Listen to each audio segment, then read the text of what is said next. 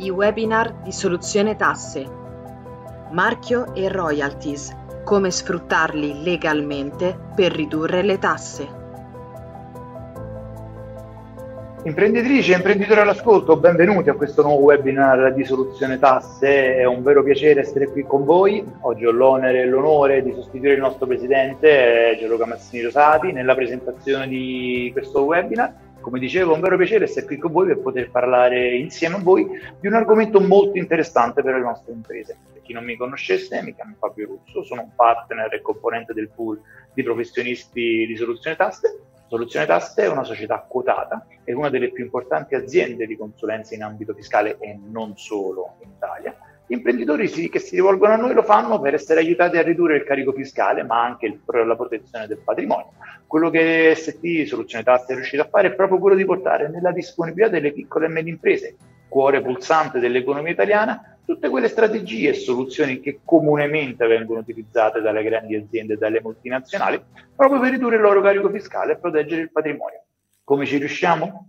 Questa è un'ottima domanda. Ci riusciamo grazie a un pool di professionisti interdisciplinari nel nostro pool non ci sono solo commercialisti, ci sono molte altre professionalità e tutti insieme collaboriamo per analizzare le situazioni specifiche di ogni imprenditore, andando a individuare tutte quelle strategie e soluzioni che si possono applicare al vostro caso specifico.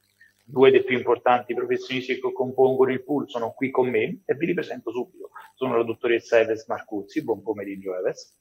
Buon pomeriggio, ben trovati a tutti. Il dottor Andrea Tafuro, buon pomeriggio Andrea. Buon pomeriggio Fabio, benvenuti a tutti. Ciao Eves. Bene, allora direi che abbiamo fatto le necessarie presentazioni, ora possiamo entrare nel vivo del webinar di oggi. Di che cosa parleremo oggi? Oggi parleremo di, di marchio e royalties, come sfruttare legalmente eh, le royalties. Un argomento molto interessante, abbiamo fatto diversi webinar sul marchio, abbiamo spiegato già diverse volte, ci interessa adesso approfondirlo sotto un aspetto organizzativo. Vediamo oggi quindi di che cosa parliamo nello specifico. Tutti conoscono il marchio, è un'idea abbastanza intuitiva, tutti conoscono i marchi come Nike, Adidas, Ferrari, però di fatto bisogna stare attenti perché è vero che è un, è un concetto molto, in, molto intuitivo, ma dietro questo semplice segno c'è molto altro e sono veramente pochi coloro che padroneggiano la materia. Chiaramente non dico che solo noi di soluzione tasse siamo competenti, competenti, ci mancherebbe. Esistono molti professionisti in Italia che conoscono la materia e ne percepiscono i vantaggi e sanno come utilizzarlo in un processo di pianificazione fiscale.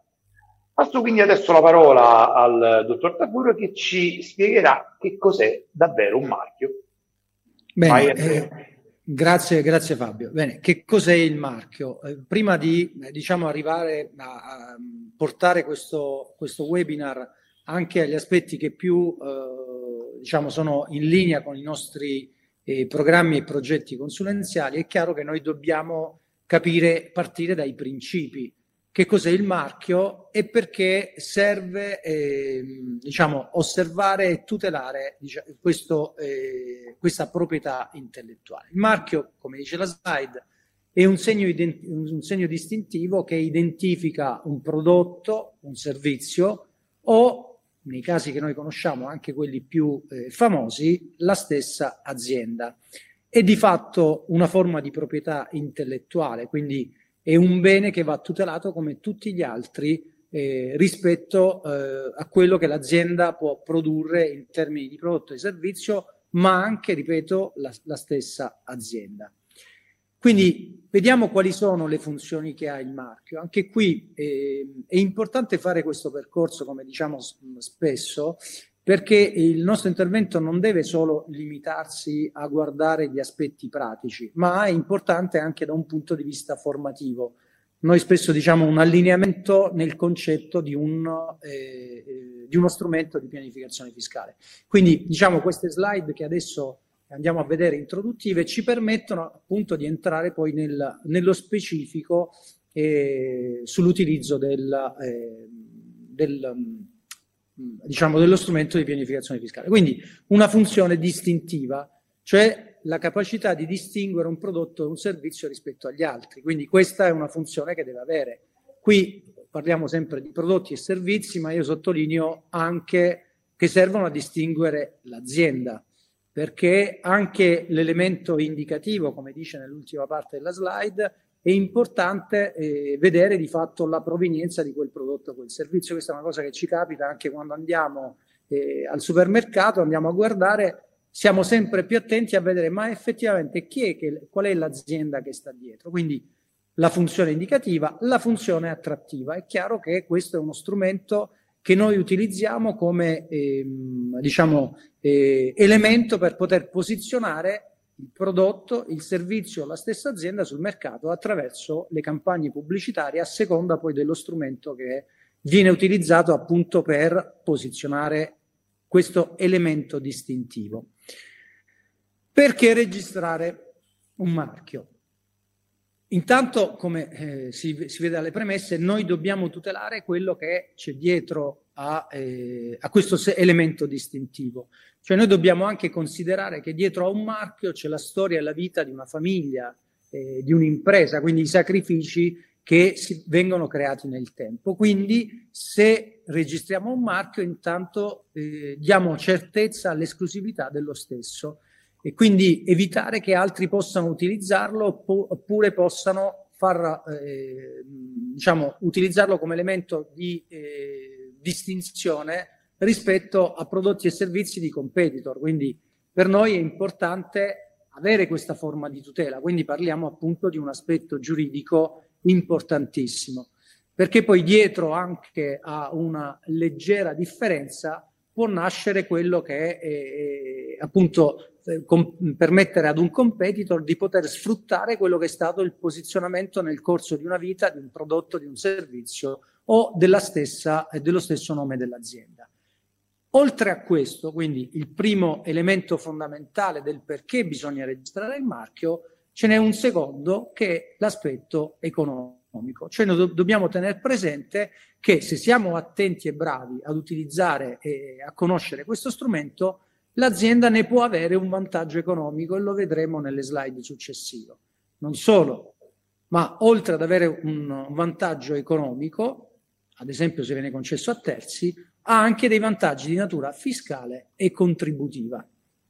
Quindi eh, l'aspetto giuridico di tutela rappresenta sicuramente la base del perché oggi dobbiamo fare attenzione a tutelare un marchio ripeto, che sia l'elemento distintivo di un prodotto, di un servizio della stessa azienda, eh, è una scelta e una valutazione che viene fatta sulla base dei piani strategici che l'imprenditore, il management o l'eventuale consiglio di amministrazione ha rispetto alla, alla, all'obiettivo da raggiungere. Ma quindi noi dobbiamo in, innanzitutto tutelarlo e qui nella slide ci spiega ancora meglio. Vediamo perché. Perché sicuramente noi possiamo essere i titolari di una società che ha eh, conosciuta nel mercato di riferimento, ma quel marchio, se non è correttamente tutelato, può di fatto essere utilizzato dagli altri. Certo, qui poi le battaglie anche dal punto di vista giuridico eh, ci permettono di avere delle tutele, ma se noi siamo previgenti e sicuramente gli amici che oggi sono qui se stanno eh, con noi e dedicano questo, questo, tempo con noi è perché effettivamente hanno una visione anche in termini di protezione della propria azienda. E quindi la slide ci permette di capire che se il marchio è registrato identifica e gode di particolare tutela giuridica nei confronti di terzi, e questo è il primo aspetto, e poi come abbiamo detto beneficia di vantaggi da un punto di vista economico se quel marchio viene o meno sfruttato da altri, ma anche dal punto di vista fiscale e contributivo. Ovviamente tutto questo non può avvenire se quel marchio, quel segno distintivo non è stato registrato. Quindi quali sono i tre requisiti che ci permettono di poter registrare il marchio? Sicuramente la novità. Il marchio non deve essere confondibile, deve essere unico, non devono esserci marchi simili Infatti, quando si va alla registrazione bisogna attendere 90 giorni affinché diciamo, il percorso di registrazione vada eh, a buon fine. La capacità distintiva deve essere originale e distinguersi dalla concorrenza. Se noi abbiamo eh, codificato tutta una serie di processi eh, relativi alla realizzazione del prodotto o del servizio, vuol dire che questo processo rappresenta di fatto una identificazione a cui noi attribuiamo un valore attraverso il nostro marchio, cioè il nostro vivere quotidiano effettivamente rappresenta un posizionamento che diciamo, viene rappresentato da quel marchio. Ogni imprenditore che noi incontriamo è orgoglioso di quello che ha fatto, ma sicuramente se noi vogliamo maggiormente dar maggior peso a tutto questo, è chiaro che il marchio deve avere quest'altra caratteristica. Ultimo elemento, ma non è solo perché viene, diciamo, rappresentato in questo modo, è la liceità, cioè quando noi dobbiamo registrare un marchio, ovviamente deve essere conforme alla legge e deve rispettare le norme eh, di riferimento. Detto questo, la domanda è, ma il mio marchio è nuovo? Quindi Eves, passo la parola a te, certo. così magari ci puoi aiutare a capire ancora meglio di che cosa stiamo parlando. Certo, parliamo dell'importanza del requisito della novità che deve avere il marchio, perché certamente io non posso andare a registrare un marchio uguale ad un altro, altrimenti io ledo i diritti del titolare di quel marchio. Per cui il mio marchio deve per forza essere distintivo, distinguersi dagli altri, deve avere il requisito della novità. Per sapere se un marchio è nuovo, io devo saper fare una ricerca. Questa ricerca si chiama ricerca di anteriorità che ci porta a capire se nel mercato, e attenzione, il mercato può essere sia quello domestico, quello nazionale, italiano, ma possiamo spingerci ovviamente se operiamo a livello europeo, ma anche a livello mondiale. Quindi dobbiamo andare a cercare nelle banche dati apposite e con una particolare procedura se nel mercato esiste un marchio che sia simile a quello che io voglio registrare. Questo perché è molto importante, altrimenti io vado a vanificare tutti i sacrifici che ho fatto nell'iter di eh, registrazione di quel marchio stesso, perché alla fine mi vedrò negata dall'Ufficio Italiano Cambi e Brevetti la registrazione del marchio con costi connessi spesi inutilmente. L'altra importante requisito, come ha detto Andrea, è che il marchio abbia un carattere distintivo, cioè deve distinguersi dagli altri. È un concetto molto simile alla novità, cioè nel mercato non ci deve essere un marchio uguale, ma neanche uno che sia simile e che non mi permetta di distinguermi dagli altri. Quindi l'elemento distintivo della, del marchio è molto importante. Anche questo, se non, il marchio non ha questa caratteristica, cioè se non ha il carattere distintivo, alla fine del processo di registrazione posso vedermi annullata la registrazione stessa del marchio. E questo non succede solo ai, ai piccoli, diciamo, ai piccoli imprenditori o chi alle prime armi si appresta a seguire l'iter della registrazione del marchio senza magari essere affiancato da esperti in materia, da, da, da, legali che sanno fare, come abbiamo detto prima, la ricerca di anteriorità. Succede anche alle grandi aziende. Un caso eclatante è stato la, il caso Adidas, che si è vista eh, annullare dal Tribunale europeo la registrazione di uno dei suoi marchi perché privo di carattere distintivo. Ora, sembrerebbe dire che, vabbè, non l'ho registrato, quindi eh, il danno finisce lì. In realtà il danno è molto grave, soprattutto se io, sulla base di quel marchio che volevo registrare e a cui ho dato inizio l'iter di registrazione, ho agganciato poi dei contratti che vedremo poi no, per l'erogazione di royalties, perché quei contratti, essendo il marchio nullo, diventano nulli, con tutte le ripercussioni che si hanno a livello economico su costi sostenuti e, e royalties pagate. Allora, chi deve registrare il marchio? Ora, il webinar di oggi eh, punta a farvi capire l'importanza del marchio. Bisogna registrare il marchio perché deve essere tutelato, deve, dobbiamo eh, agire sulla tutela del patrimonio, dobbiamo impedire che altri utilizzino il nostro marchio e ci portino via fette di mercato e ci portino via fatturato, quindi, e di conseguenza marginalità. Però con il marchio ha sì la funzione quindi di tutela patrimoniale da un, da un, lato, ma soprattutto con il marchio noi possiamo fare una bella pianificazione fiscale, cioè riusciamo ad abbattere imposte e contributi utilizzando uno strumento che è lecito ed è corretto ed è perfettamente previsto dalla nostra normativa fiscale. Allora, per fare pianificazione fiscale, eh, chi deve registrare il marchio? Perché ovviamente un marchio lo registra il proprietario, chi l'ha creato, e può essere benissimo persona fisica come può essere una società. Nel caso però più comune, i marchi sono creati dalle persone fisiche, dai titolari delle aziende, dai soci, no? dagli amministratori, da coloro che fondano poi l'azienda che mette nel mercato il, il suo brand. Quindi se il marchio è registrato da una persona che è diversa dal soggetto che utilizzerà il marchio stesso, noi riusciamo a fare pianificazione fiscale e ad abbattere carico fiscale e contributivo. Allora, il vantaggio fiscale del marchio è duplice. Il titolare del marchio riceve una somma di denaro e questa somma di denaro crea un reddito, ma questo reddito sfugge ad una tassazione molto elevata, cioè possiamo abbattere e contenere la tassazione, soprattutto più che tassazione la contribuzione. Dall'altro lato invece chi paga il marchio, perché abbiamo detto che ci sono due soggetti, il titolare e l'utilizzatore.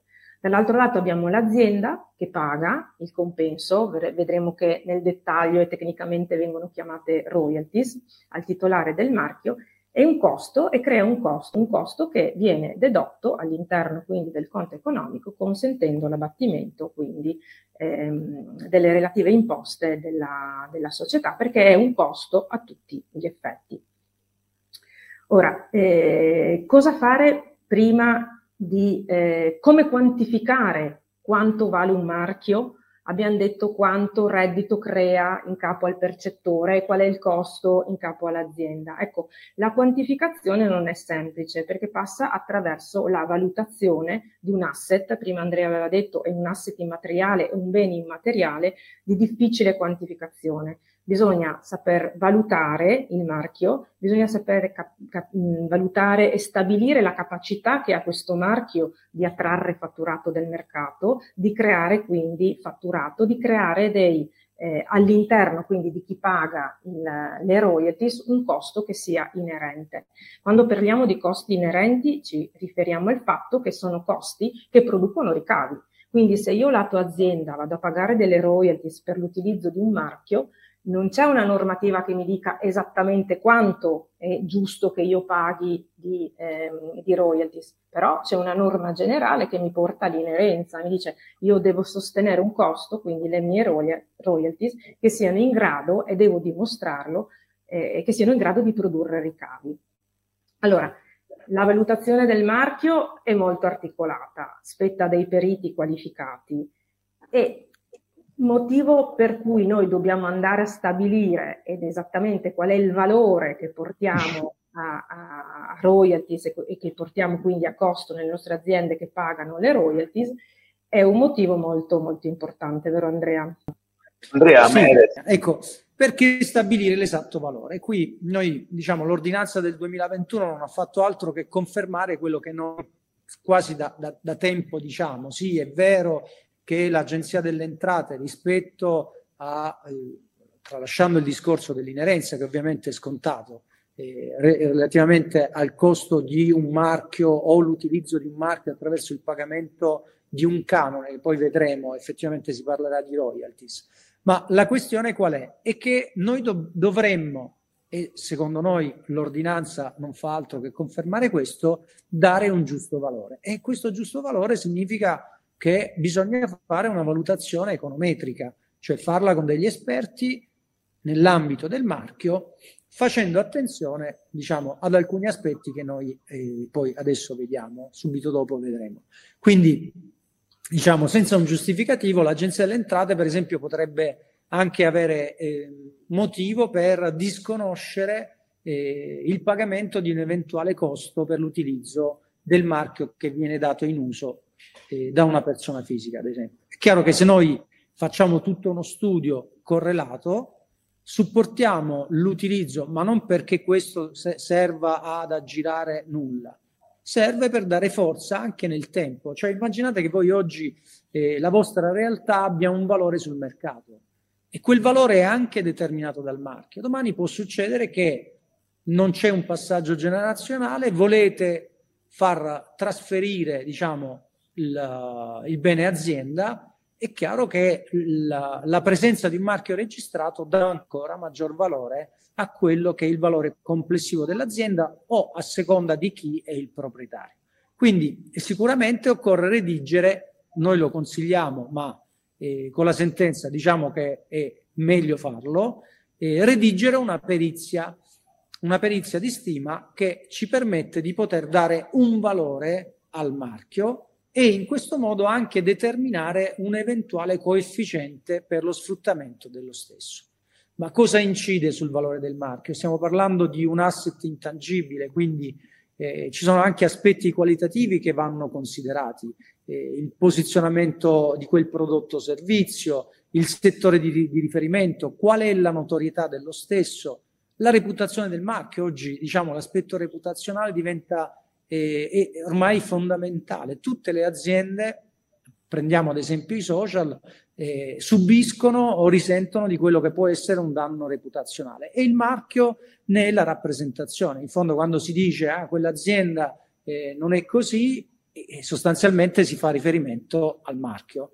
E la capacità di generare reddito, come diceva giustamente Eves, noi dobbiamo fare una valutazione di quello che è lo sviluppo quella, dell'azienda e del marchio ad essa correlato e la capacità di distinguersi dalla concorrenza. In fondo, gli imprenditori che noi incontriamo sono orgogliosi del progetto imprenditoriale che hanno portato nel corso del tempo e sicuramente il marchio ne rappresenta la massima, diciamo, espansione, la massima eh, rappresentazione eh, nell'ambito appunto della valutazione del compendio aziendale. Allora, perché facciamo questa valutazione? La, la, valutazione può essere di due nature, i motivi possono essere, diciamo, diversi, noi sostanzialmente ne evidenziamo due.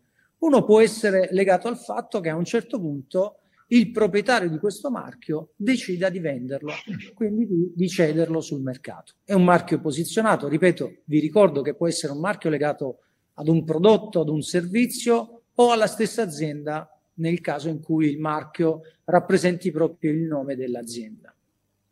È chiaro che quando si fa una cessione di questo tipo occorre avere un valore eh, del marchio stesso e questo valore non è altro che la risultante delle valutazioni econometriche, ma anche di, quindi di natura diciamo, numerica e anche di natura qualitativa, quindi posizionamento piuttosto che, che sono gli elementi che abbiamo visto prima, per cui da tutto questo calcolo esce fuori quello che è il valore. Ci sta anche, e questo rappresenta per noi un elemento di approfondimento eh, ulteriormente interessante dal punto di vista della pianificazione fiscale, che quel proprietario ne voglia avere un vantaggio nel tempo un po' come il discorso di una persona fisica che ha un immobile e che ne tragga un vantaggio mensilmente o annualmente in termini di affitto. Questo più o meno potrebbe essere il parametro per poter eh, comprendere quanto sia importante dare in licenza l'uso del marchio. Quindi l'esempio che prendiamo, che non generalizziamo ovviamente, è la persona fisica che ha registrato questo marchio perché l'ha inventato, l'ha strutturato, l'ha, pro- l'ha, progettato, eccetera, e a questo punto, a un certo punto, lo dà in uso ad un'azienda o ad un soggetto che lo voglia sfruttare. Questo, diciamo, riconoscimento, invece di chiamarsi affitto, si chiamano, si, si, vengono definite le royalties. Quindi è vero, noi tendiamo a usare eh, una terminologia, no, la terminologia eh, anglosassone, inglese, sostanzialmente il pagamento di un, eh, il riconoscimento di un valore economico e finanziario legato allo sfruttamento di questo asset, che si definisce appunto royalties. Quindi, cosa sono le royalties, Eves? Io Ok, allora mm, eravamo arrivati al concetto di royalties. L'esempio che aveva fatto Andrea sulla, sull'immobile che do in affitto e quindi pago il canone di affitto rispecchia molto il, quello che avviene a livello di royalties. Io do un bene, lo do praticamente in affitto, in utilizzo e, e da questo bene trago un reddito. Questo reddito in inglese si chiama royalties, in italiano non è altro insomma che un compenso, un introito, un reddito che eh, arriva alle, nelle tasche di chi ha inventato, del titolare, de, del proprietario del marchio e che viene pagato invece da chi lo utilizza. Ora, la disciplina di come ciò debba avvenire è inserita in quello che deve essere un contratto di licenza tra le due parti, al pari di un contratto di affitto. In questo contratto l'Agenzia delle Entrate, leggo qui anche nelle, nelle domande, dicono l'Agenzia può fare contestazioni. Certo, l'Agenzia può fare contestazioni, ma noi ci rispondiamo e rispondiamo a tono eh, e quindi se il contratto è fatto con tutte le caratteristiche corrette, mh, l'agenzia non potrà dire nulla. Un contratto eh, di questo tipo qui, uno dei requisiti fondamentali che deve avere è la data certa, l'accenniamo, che deve essere ovviamente un contratto che parte prima della corresponsione delle, delle royalties.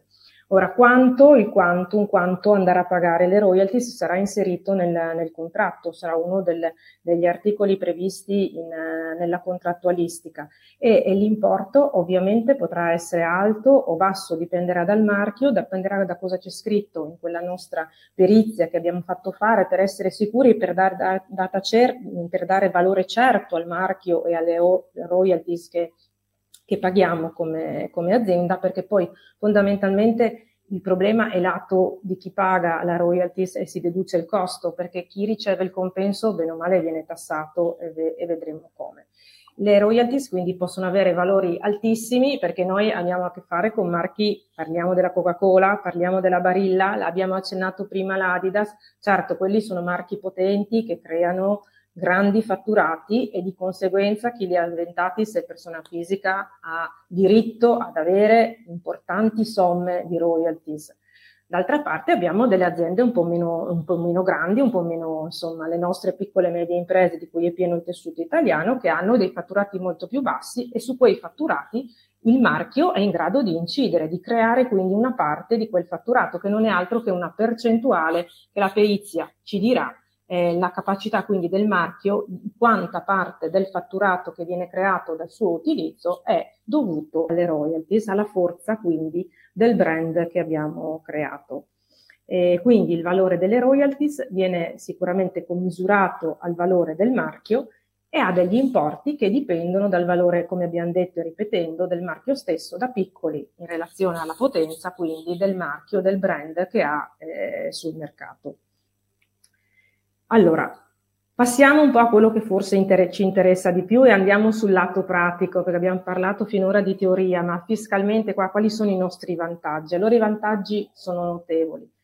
Abbiamo dei vantaggi fiscali, lato percettore delle royalties, quindi titolare del marchio, e lato pagatore delle royalties, quindi azienda che utilizza il marchio, che fa fatturato e che crea un costo.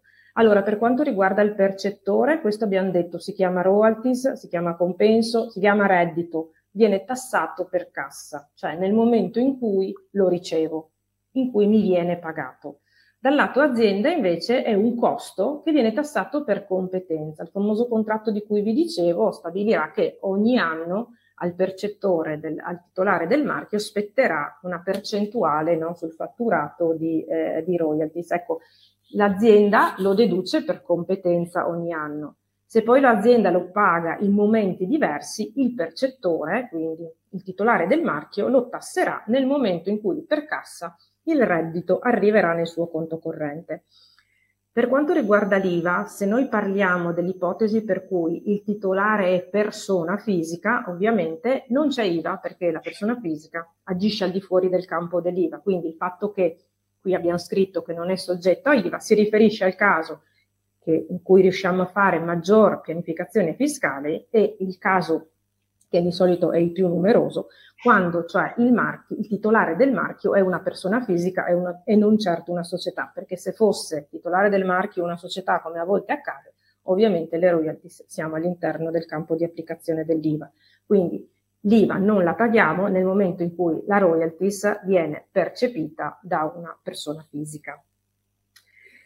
Per quanto riguarda il percettore della, del mar, delle, delle, royalties, abbiamo detto che è un reddito. Abbiamo detto che è un reddito che viene tassato per cassa, viene tassato quindi a livello di IRPEF, imposta sul reddito delle persone fisiche, purtroppo mh, con aliquota marginale, più aumenta il reddito, più paghiamo, fino ad arrivare sopra i 50.000 euro, ormai l'abbiamo conosciuto tutti, no? il famoso 43%, però non è reddito di impresa. Questo il nostro eh, testo unico, il nostro TWIR lo dice chiaramente, non siamo all'interno di reddito di impresa, per cui non è un reddito che è soggetto a contribuzione.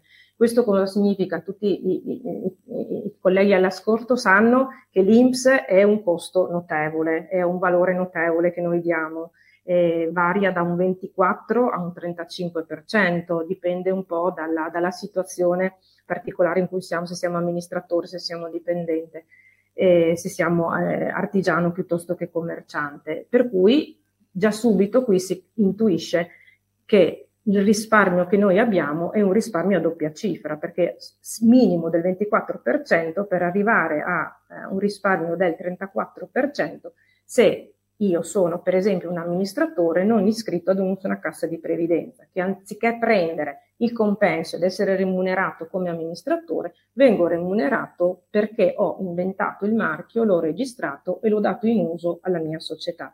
Perché è vero che quel costo che prendo come amministratore nasconde una parte di questo reddito, no? Una parte è per la mia attività di amministratore, ma se il marchio è mio, sicuramente una parte è perché con quel marchio utilizzato dalla, dalla società si è riusciti ad avere ricavi, si è riusciti ad avere fatturato e quindi una marginalità eh, finale più elevata.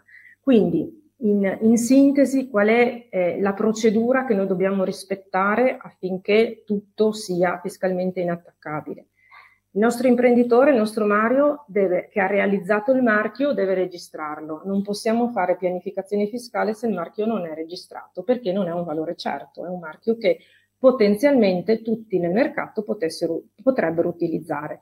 Per quello che avevo detto prima, è importante sì la pianificazione fiscale, tanto quanto però la tutela del patrimonio, perché se io non mi tutelo e non registro il marchio, rischio che qualcuno lo registri prima di me e mi prenda della fetta di fatturato, del fatturato mio. Quindi Mario concede poi, una volta che lo ha registrato, in utilizzo il marchio a un terzo, ad un'impresa, può essere la sua società, ma può essere anche a una società terza. Andrea parlava prima di passaggio generazionale. L'imprenditore può cedere l'azienda e tenersi il marchio ed essere remunerato nel tempo attraverso l'utilizzo, attraverso la percezione delle royalties. Quindi devo eh, redigere un contratto che ben tuteli il percettore e anche l'utilizzatore, quindi un contratto di licenza che abbia quindi tutti i requisiti eh, affinché eh, il costo relativo all'azienda che va a sostenere sia fiscalmente deducibile, quindi con il criterio di inerenza, con il criterio di certezza, perché mi sono tutelato, ho dato un valore o una perizia che mi dice esattamente quanto vale il mio marchio e quanto è la percentuale che quel mio marchio riesce a, a, a creare nel fatturato. E quindi eh, dall'altra parte quindi ho un reddito che il percettore ha con tutta sicurezza, non paga quindi la contribuzione. Quindi l'impresa paga Mario le royalties per lo sfruttamento del marchio.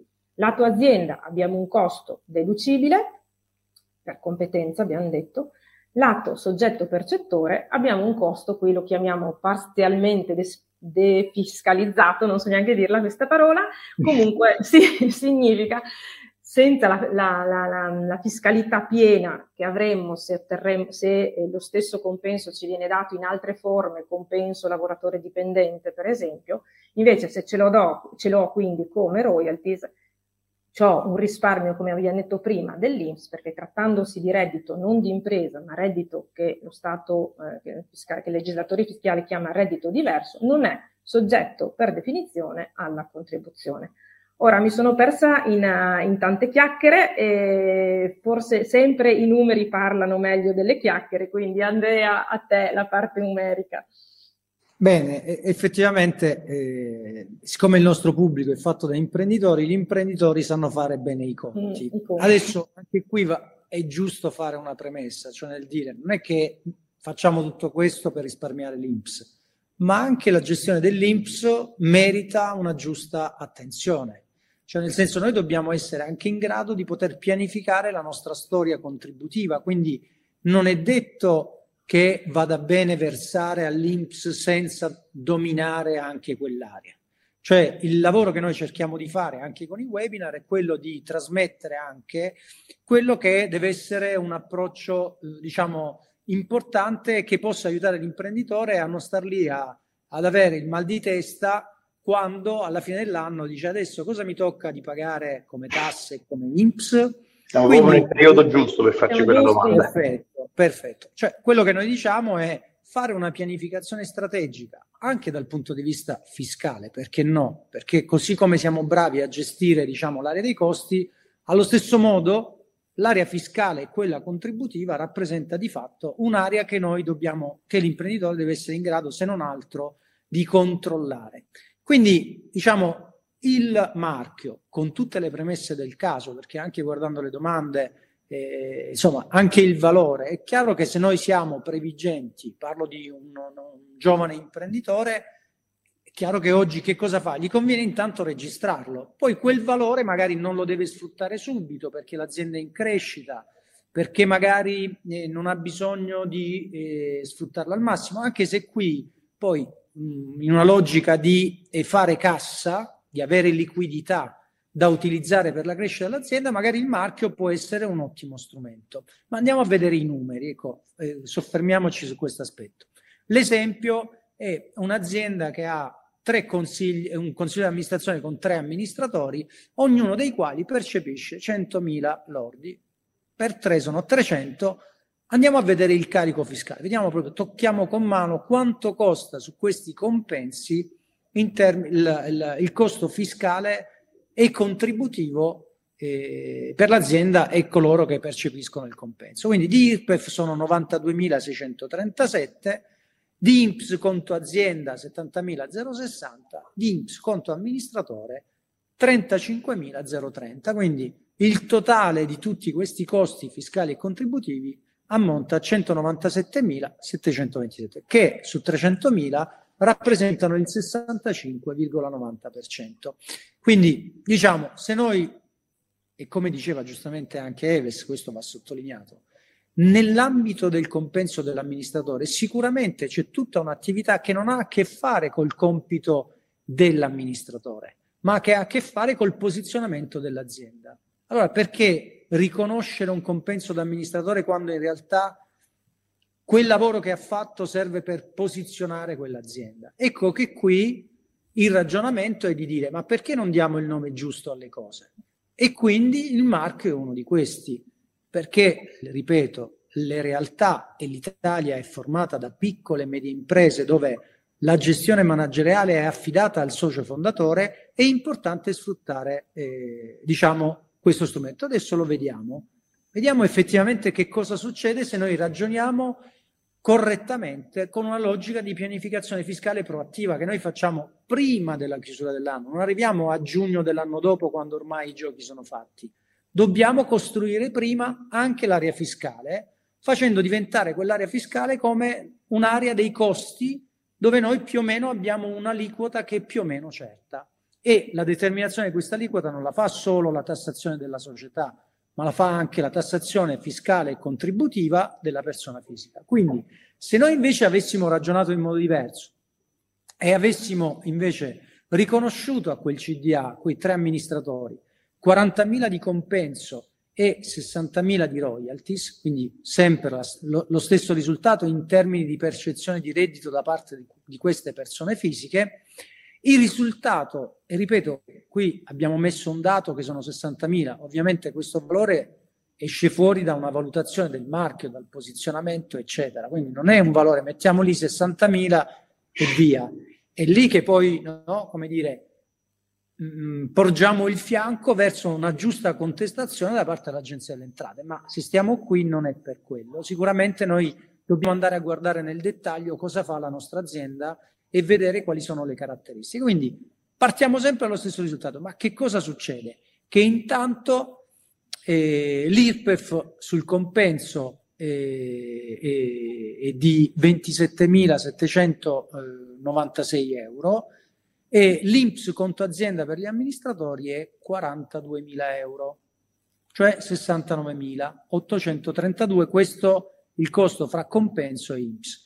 In più dobbiamo aggiungere l'IRPEF eh, sulle royalties. Abbiamo detto che l'INPS non si paga per eh, le motivazioni che giustamente e correttamente ci ha illustrato prima Eves, quindi abbiamo 73.000 euro. Adesso la somma di tutto questo fa 143.710 che rapportati ai 300.000 sono il 47,9%. Quindi abbiamo fatto una pianificazione sulle persone fisiche e questo eh, approccio ci ha portato a risparmiare 54.017 l'anno.